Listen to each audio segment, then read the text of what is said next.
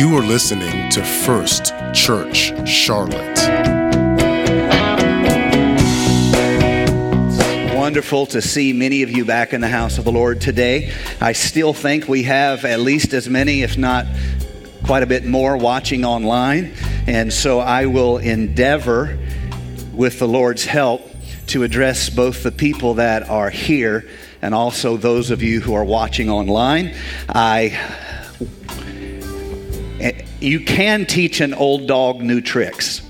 And this whole online experience of teaching online, speaking online, has very much been uh, teaching an old dog or an older dog uh, new tricks. And so uh, we love you, we miss you. Uh, I want to get into the word of the Lord today, but real quick, a couple reminders please be patient with us in trying to structure our services. It's hard to know uh, how many people we will be hosting and serving. It's difficult to know. We still, even with uh, a pretty good crowd here today, nothing compared to normal, but pretty good, um, we still uh, are able to sit in family groups and have separation. And so if you're watching and you're wondering whether or not you could come with your family and stay in a kind of bubble of isolation. I want you to know you could. Uh, there are several areas, particularly in the back sections of the church, where you could put a whole family, they could sit together, and they would be able to stay appropriately socially distanced. Um, almost everyone is uh, wearing a mask or trying, or if they're not worried about it, they're not worried about it. But it is very much able. The point I'm trying to make is this: is we are able to social distance and still have church. The reason why that's important is because number one, the church is not optional; it is necessary business. as long as the, I, the, as long as the ABC store is considered essential, the church is essential.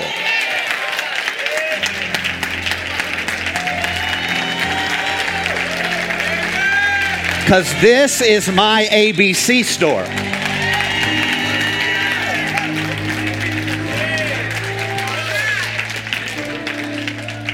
And so the church needs to have, uh, be able to adapt to uh, potential uh, changes, risks. This may not be the only flu like infection uh, that would come, and the church cannot fall apart under stress.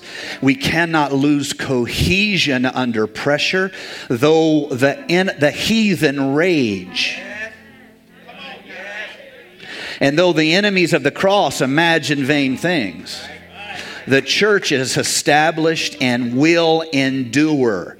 We cannot fall apart under pressure. We must be resolute. We must be strong. And so, when you look at us taking these procedures, it's not because we're more fearful or that we're not trusting the Lord. It's because we don't know what the future holds. And we, if we ever had to face something like this again, we don't want the church to shut out We want to be able to shift gears and be appropriately careful and healthy and still keep, forgive me for saying it this way, the ABC store open. Because this is Joel's place. I'm having fun with the image of water into wine. You guys know what I'm doing. We love you. We miss you. Uh, truthfully, I am speaking you to, to you today in a, um, a, kind of a unique confluence of events. On one hand, today is uh, Pentecost Sunday, where we celebrate and remember the outpouring of the Holy Spirit uh, upon the believers in Jerusalem uh, 40 days after the Passover. Acts chapter number two, you can read the story for yourself. The Holy Spirit falls, they all begin to speak uh, with another tongue, and from that moment, you see true spiritual transformation in them individually and in their courage as leaders, preachers, pastors, prophets, and apostles. We still need this type of spiritual transformation today. Can I have a big amen? On one hand, we do that. On the other hand, we are living in one of the most socially disruptive moments of recent history here in America. And the truth is, I wish the world could see uh, this church uh, gathered here together from all tribes, all kindreds. I wish you could see this church join together, serving the Lord, worshiping the Lord.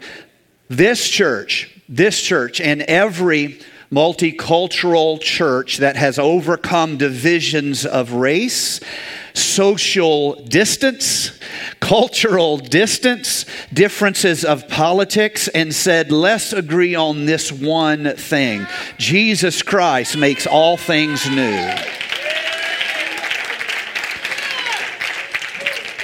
I wish the world could see that. It's not that we all think the same, we most assuredly do not. And it's not that we all vote the same, we most assuredly do not. It is that we can agree on the one thing that will matter forever, and that is Jesus Christ makes all things new. Through Jesus Christ, there is redemption of sin. Through Jesus Christ, there is a gift of divine holiness and sanctification that is imparted to the believer. Through Jesus Christ, we live, we move, and we have our being. Jesus changed it all. And we gather today to celebrate this man who was more than just a man. And yet, if the church cannot speak, to the hour in which it is placed, we have to ask ourselves if we are one dimensional only. Does the church only have something to say in this era, in this hour? Now, whenever I, as a minister, think in these terms, I want to confess to you that I wrestle on a regular basis with how much the church should speak to the political and the civil and the social moment.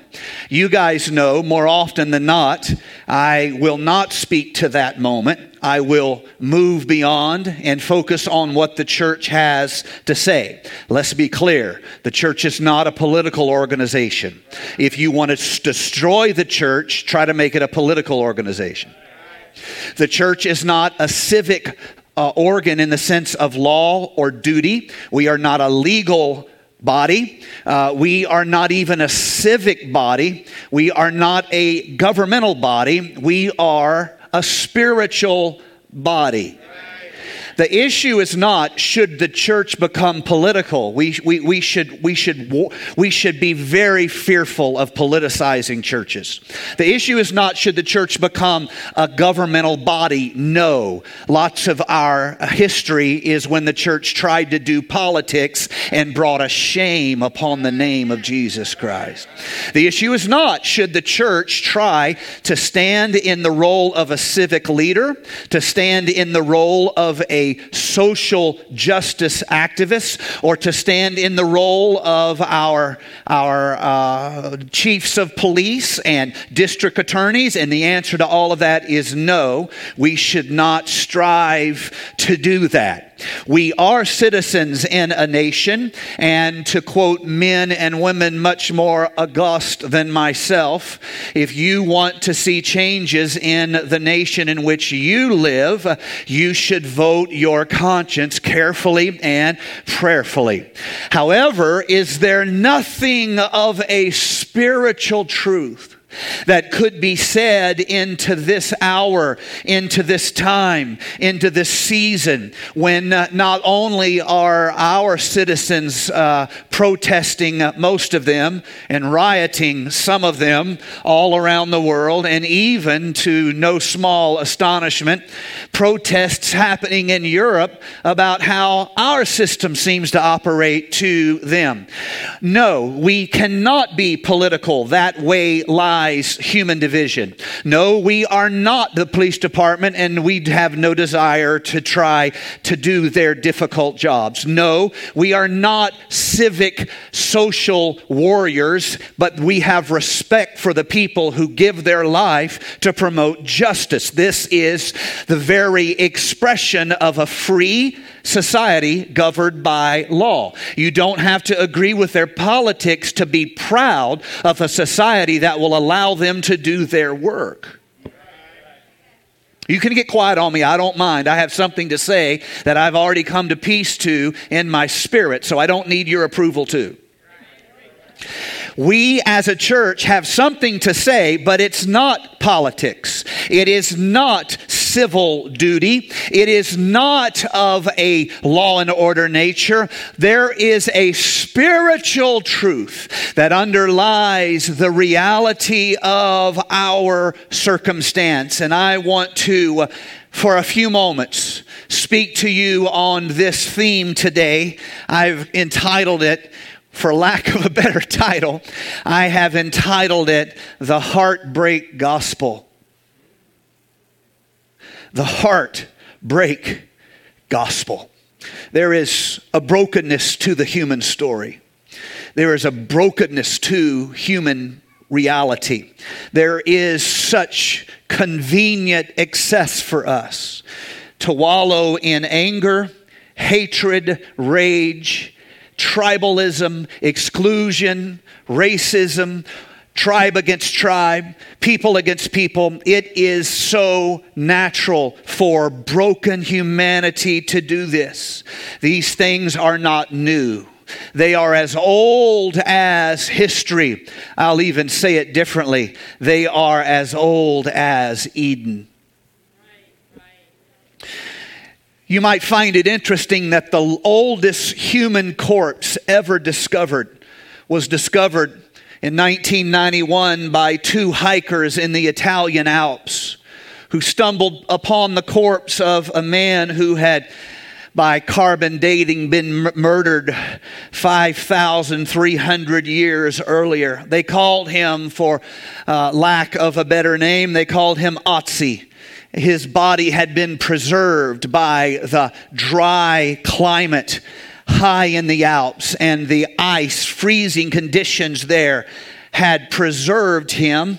And the researchers who unearthed his body and with care began to go through every detail from which they could learn and even the autopsy that followed. Uh, they, they learned that he most likely was a shepherd and he had been uh, keeping sheep in these high meadows. And uh, they also learned that he was a murder victim and that he had been shot in the back by an arrow. He was a Bronze Age shepherd who would become a murder victim, whose body would be preserved by climate and given to us even today as a testimony that no matter how far you go back in the human story, it's way too easy for us to hate one another. It's way too easy for us to compete one with another. It's way too easy for us to harm one another. Let me say it again. There is a brokenness to the human heart. There is a scar, a wound left by sin where people rage against people and tribe rage against tribe. And why are the nations so uh, against each other and why are the people so against each other? Let's say it at a spiritual level, and let's say as a spiritual truth, not a political truth, not a civil truth, not a truth of law and order, as a spiritual truth. There is a brokenness to the human heart. We think of revival as apostolics. We think of revival as something that is primarily a great joy to us and a great blessing to us. And we think of revival as a spiritual fullness and even a celebration. And yes, yes, it is those things, but there is a risk of us accepting and promoting a painless Pentecost. We want a miraculous story without an altar of repentance. We want an outpouring of heaven uh, without knees bent before the presence and the power of God. Yes, there may be laughter in revival, but we do not preach a laughing revival. Because at the very beginning of every heart that would turn itself back to God is a desperate spiritual need to bow a knee and say, I am undone. I am broken. And if you do not remake me, I have within me the potential to do every ugly deed and act out every human hatred that has ever been expressed in the human story. And so, yes, we want a revival. And we might laugh and dance and shout in our revival. But it did not begin with laughter and shouting and dancing. It's much deeper than that. Church, believers, those of you watching wherever you are right now, I want you to understand brokenness as a spiritual principle, not an emotional reality. Let me say that again. I want you all of you here today, I want us uh, to understand brokenness as a spiritual principle, not an emotional reality. Because brokenness does not simply mean you have a tendency toward depression. Brokenness does not simply mean that you can't get over something that happened to you in the past. It is possible to shed buckets of tears without experiencing a moment of true spiritual brokenness. I'm going to try to show that to you in just a moment. Brokenness is not even the same as being deeply hurt by tragedy.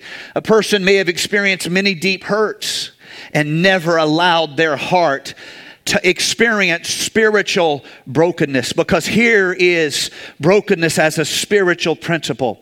It is a moment where you confess that you are never going to be right by the efforts and the machinations and the calculations and the justifications of your own effort. You're never going to be made right by calculating, defining a calculus of human morality. There is only one way to be made whole, and that is to acknowledge the need that exists deep within you and to say, without the power of a holy one upon me, without the guidance of the only one who can weigh justice and mercy, without a true surrender to the only one who can make all things new, the one who knows both judgment, which we need, and mercy, which we need, the one who can make broken things whole, and the one who can identify that which is broken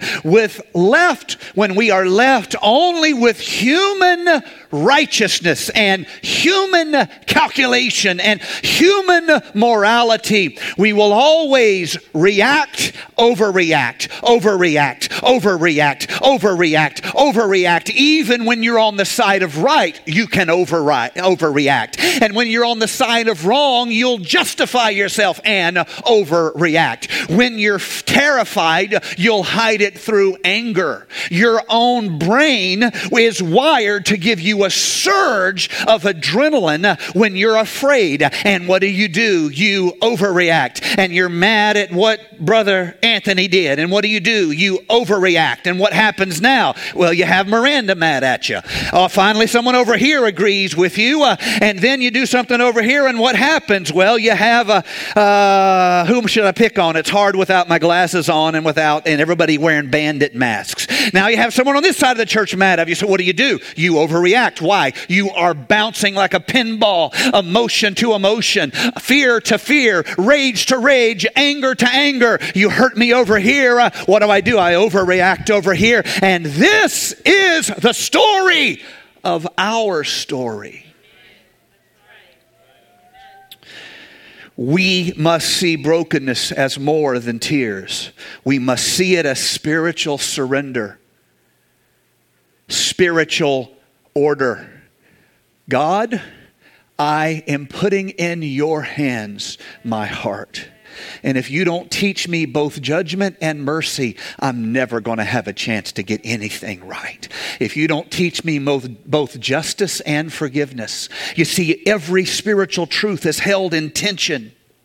Yes, Yes, yes, justice matters. Yes, yes, uh, judgment matters. Yes, and yes, redemption matters. And yes, mercy matters. And we are held as people of faith in the tension of the things we can only sense but never define. Let me tell you a story that I think might express this better. two kings sat on the same throne. They didn't do it at the same time, but they sat on the same throne. One king, in a fit of passion and lust, committed adultery with his loyal uh, servant's wife. And then, when she came with child, uh, he plotted to have his loyal servant killed. And yet, when the story of his life was told, he was called the friend of God. Another king sat on the same throne. What was his error? Well, his error was that he imperfectly followed directions. Now, looking through the eyes of the flesh, who deserves judgment and who deserves mercy? One just didn't do everything they were told. They did part of what they told. They had a error, a sin of omission.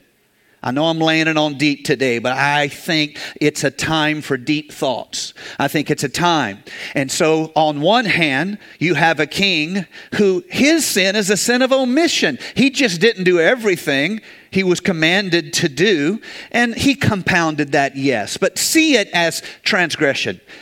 On the other hand, you have a king who did not simply not do what he should do, he actively committed a sin against God, against his own, um, his own uh, loyal friend and servant, and yet he's called the friend of God. The difference is not a difference of brokenness. The difference is what do you do with that, that potential you have for evil, that potential you have for hatred, that potential you have to rage and hate that's what the difference is. Because one of them falls on his face and says, It is I who have sinned. I'm not looking to try to blame her. I'm not looking to try to blame him. I'm not trying to find a way to explain this away. I am the one, oh Lord. I want to show you again uh, this again in the scripture here in just a moment. Stay with me. I am the one who am broken, and there is no chance for me to be whole if you do not create in, do you see? If you don't create in me a clean heart and renew a right spirit, I am not going to get to spiritual wholeness by coming up with my own calculus. I have to surrender. I have to repent. All great revivals begin with great repentance services. That's not my theory, that's a historical truth. All great revivals began with a generation crying out to God in repentance. And this is a generation, God help us. God save us from the folly of this time. This is a generation that needs to fall on its face and say, We repent. That's a spiritual truth that a man can speak and be whole and right because the church will never be a legal organization and the church will never be a political organization. And so uh, the word of God is that we need, as a people, as a nation, we need to repent. Our generation has been programmed to pursue happiness, to pursue holiness, to or, or wholeness, I should say, not holiness, to pursue affirmation, to try to cure our hurt feelings, to carefully bandage up our damaged psyches. This is not wrong. Yes, healing is real. Yes, joy does come in the morning, but the result of that is we can end up with a flawed view of what blessing really is. Let me let me show you you how Jesus shocked the people who listened to him in this same principle by illustrating this exact thing I'm trying to share here today. If you were going to write a list of blessings, it might go like this Blessed are the rich and famous, for truly they are life's winners. Blessed are the good looking because attraction is a, another kind of power. Blessed are those who party for honey, they know how to have a good time. Blessed are those who win. Truth is, they tend to keep on winning. Blessed are the movers and shakers because power matters in a cruel world. Blessed are the healthy and fit because besides being healthy, they, they look great at the beach. Blessed are those who make it to the top because they get to look down on everyone else.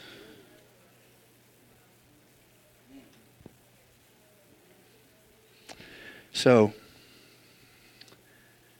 Jesus shocks his hearers and he opens with a bombshell.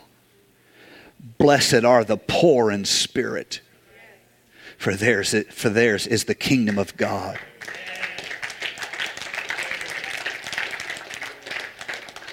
Blessed is the poor in spirit, for theirs, theirs is the kingdom of God. This is God shocking us. It's easy to miss this and emphasize on poor and forget in spirit because the result of that is to misunderstand the passage and to, in some way, lead yourself to an error. He does not say, Blessed are the poor. The Bible does not commend poverty. And it doesn't really condemn wealth. It warns against the distraction of wealth. But it doesn't really condemn wealth, and it certainly doesn't promote poverty. When Jesus says, Blessed are the poor in spirit, if you read this in the original Aramaic, you would understand that the phrase in spirit reflects the manner in which someone is respectful in their demeanor. It literally means to shrink before someone of great authority or power. It literally means to, sh- to cower or to cringe as beggars would do as they asked for help. The poor in spirit image that the, ri- the original hearers would have heard in Aramaic is not blessed are the poor. It would be blessed is the person who cowers in their spirit before the immensity and the majesty of God because they're the ones who's going to receive the kingdom of heaven.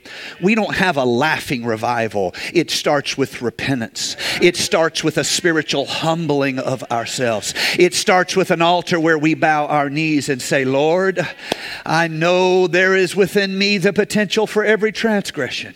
And if you don't make me whole, I am always going to be broken. This gospel is a heartbreak gospel. And it says, you are broken. Your very nature is broken.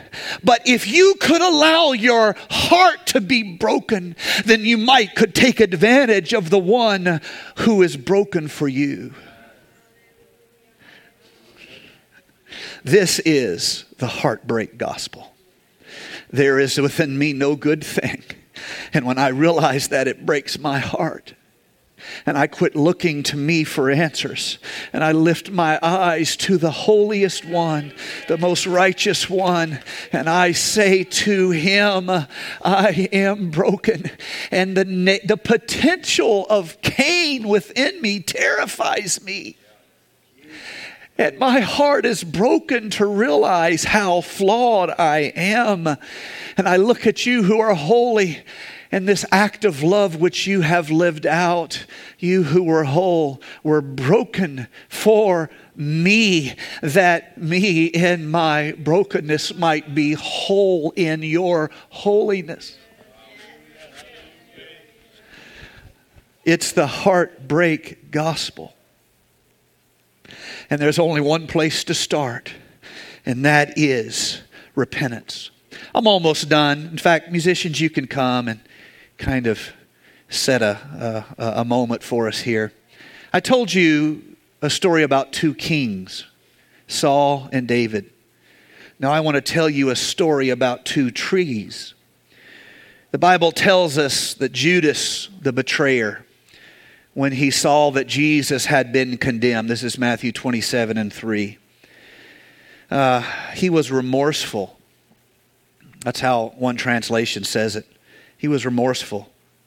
He brought back the 30 pieces of silver to the chief priests and elders, saying, I have sinned by betraying innocent blood. What's going on, Judas? Remorse. Remorse.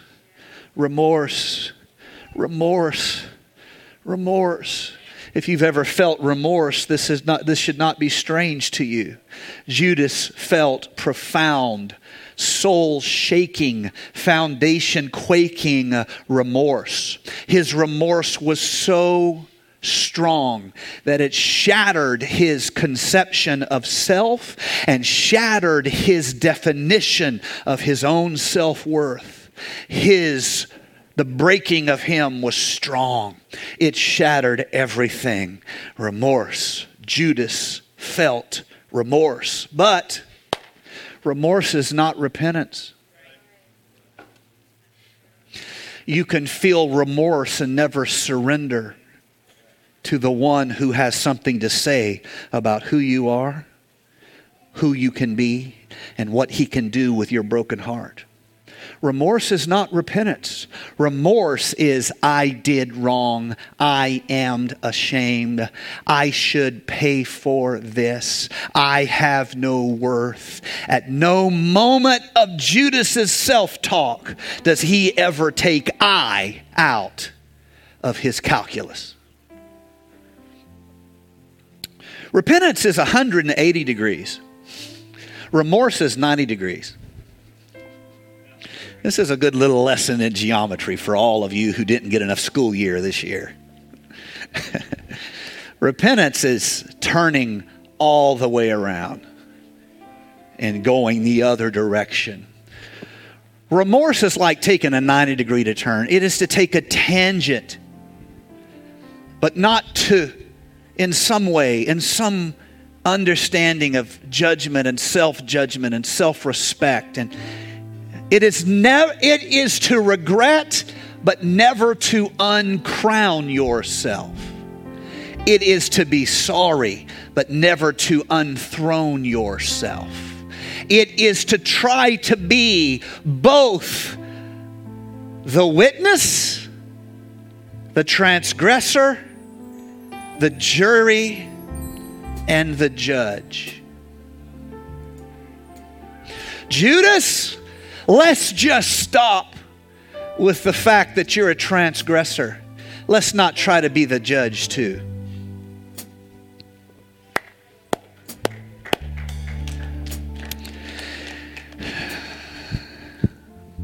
He tries to return 30 pieces of silver. He tries to say, I wish this hadn't happened. Let's undo it. But they say to him, This is your responsibility. And with the weight of those words, the Bible says, Judas went out, he found a tree, and he hung himself. Tragedy. At no point, hear me, hear me. At no point did Judas stop pursuing his own solution At no point did he unthrone himself or uncrown himself and say, I'm tired of making these decisions. God, I'm looking to you as the source of holiness in my life. You are the bright and morning star. When I survey the heavens, I find your direction and I walk in it. At no point does Judas stop pursuing his own solution. He never stopped being both the accused and the judge. And here's the problem just as I spoke spoke earlier about humanity over always overreacts. It takes time for good men and women to bring difference and change and order. It takes time. Uh, but in the heat of the moment, it's always an overreaction, and that's, that's a human thing. And we're all capable of that. But I want you to see this, and I wish I could say it to Judas. Judas, humanity does not make good judges of the soul don't try to be your own judge, Judas. Why don't you lay the judgment down? You see, judgment destroys the work of God when humans make themselves judges. You want to destroy a good, healthy church culture? Let the people in the church appoint themselves both judge and witness. It'll destroy that good church culture. Why? We don't make very good judges. We don't see the heart. We don't understand the circumstance. Humankind does not make good judgments of the soul. Judas, can't you stop with realizing that you're a transgressor? You're not a judge. Churches, communities, the good works of people are ruined when Christians try to be both judge and witness. Judas, can't you just wait three days?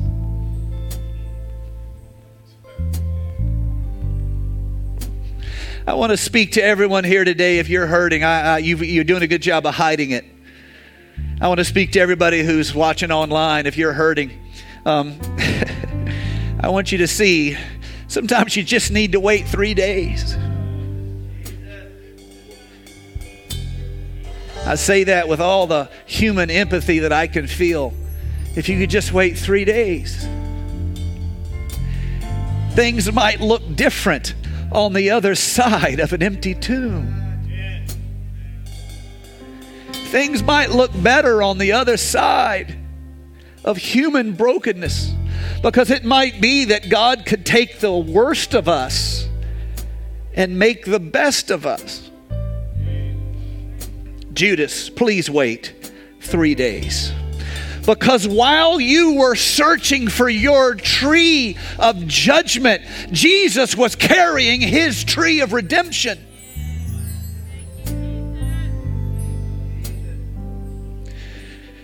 Judas, while you're contemplating a suitable end for yourself, Jesus is living out an end that's going to turn into a whole new spiritual beginning.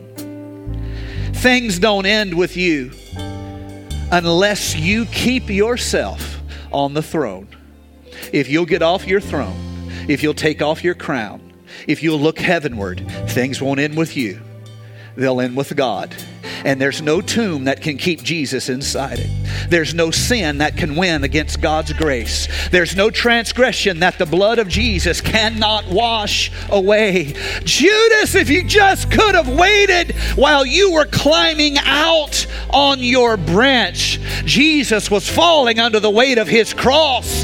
He was lying back for you, his hands pierced for your transgressions, bearing bruises for your betrayal bleeding for your iniquities. By his stripes you could be healed. Judas, while your body's composing on the third day, Jesus' body is recomposing.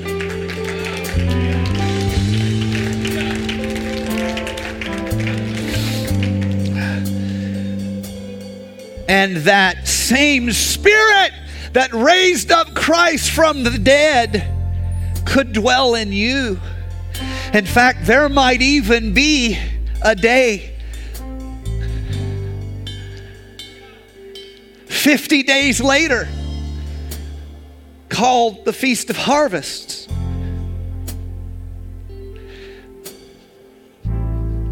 Where that spirit that raised up Christ from the dead could dwell in you. And if that same spirit which raised up Christ from the dead, dwell in you, Judas, that same spirit would have quickened your mortal body. Can you wait three days? There's two trees. There's the tree of what you think is right, and there's the tree of what God can do through divine love. That's a different tree. One is a tree of judgment, the other is the tree of redemption. What is it? One is a tree of remorse, one is a tree of repentance, one is a tree of death, and one is a tree of life. Church, what does a church speak? What does a spiritual organization say to a world that is torn apart in its politics, in its civil order, with transgressions of justice, with transgressions of government, with transgression, uh, all of these things? What does a spiritual organization say to a world that is in such rage and difficulty as this one? Well, I would say this if you will acknowledge human brokenness and let your heart be broken by human need, you might discover that there is one who was broken for you, that he might make all things new. That's the gospel of the broken heart. That is truly the heartbreak gospel. Church, we as people of faith need to be prayerful in seasons such as this. And we need not to simply tell others to repent, we need to lead with repentance. We lead with repentance. Revival happens when uh, good people lead with repentance. If my people, Second Chronicles 7 and 14, not if the sinners, not if the bad people, not if the backsliders. Sure, they need to repent, but uh, we're not talking to them, are we? We're talking to us. If my people, which are called by my name, will humble themselves and pray and seek my face and turn from their wicked ways, then I will hear from heaven and will forgive their sin and say it with me heal their land. God, we need healing.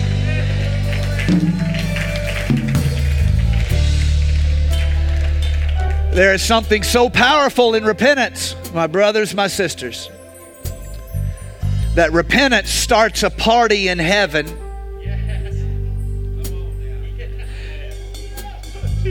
And precedes healing on earth. Oh, y'all didn't hear what I just said. I'm going to say it again. Heaven has a party when we repent, and healing floods our land when we repent.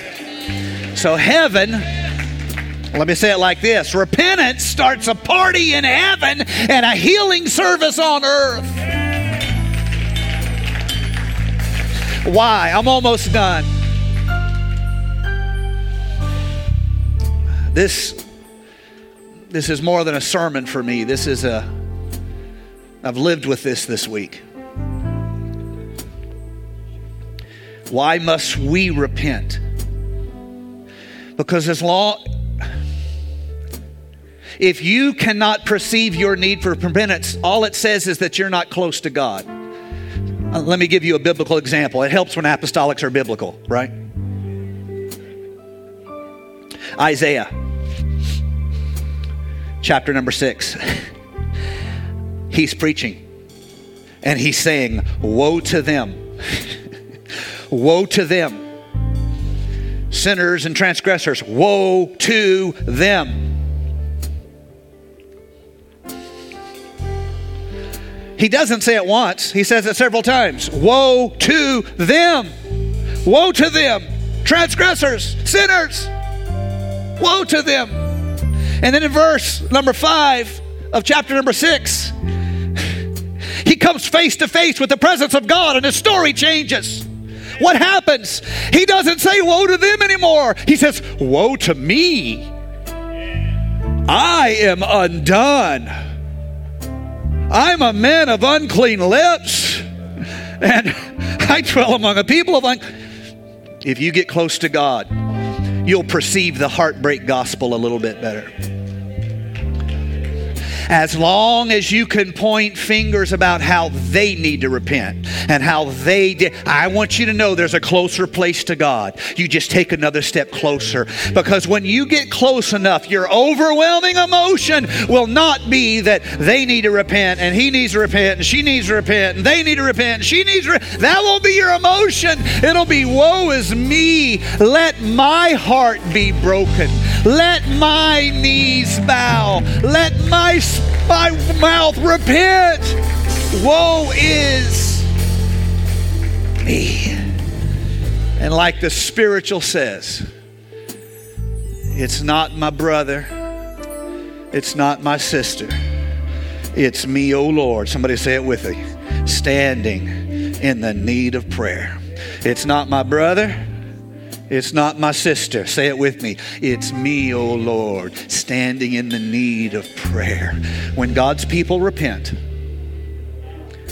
party in heaven, a healing service on earth. We need this today. Would you stand with me?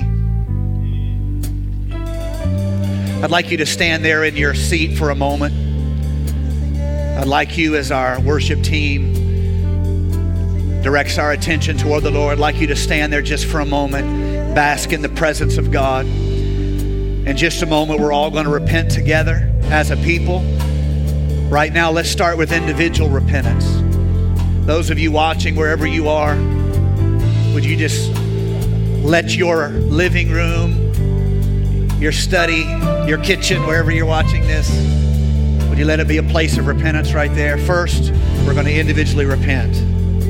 And then we're going to lead together in a corporate repentance service for us and for our nation. Would you join with me right now?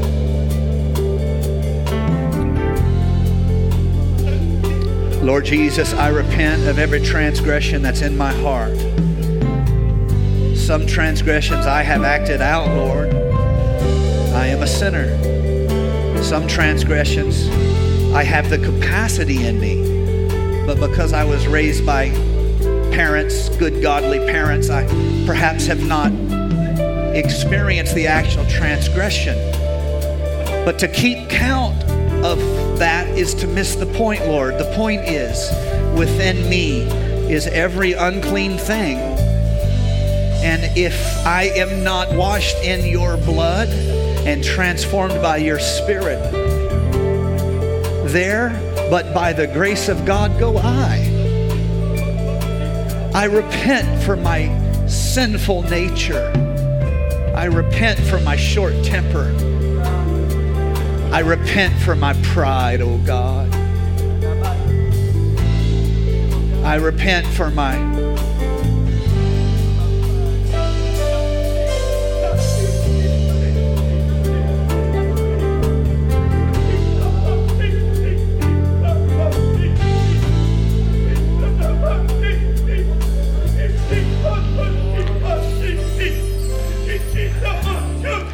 Let our hearts be broken, oh God. Let our hearts be broken, oh God. Revival starts with broken hearts. True spiritual passion and anointing starts with the humbling of ourselves. Let our hearts be broken, oh God, that we might be healed that we might be filled with your nature, your love. In Jesus' name. I'd like to lead us all in repentance for our, to represent us, to represent our church, to represent our city, to represent our world. I'd like us to repent. Your words will be different than mine.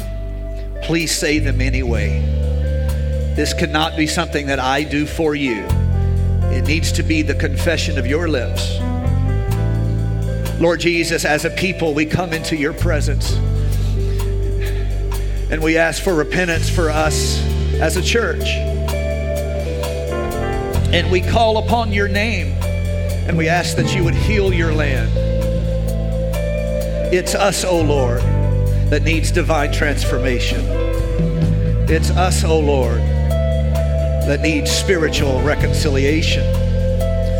Lord, we repent as representatives of our city, as representatives of the broken politics of our age, as representatives of the imperfect justice of our system, as representative of the transgressions of tribalism, racism, people against people, and nation against nation. We repent and we humble ourselves and we ask you to impart to us a heavenly justice, not a justice that we've figured out.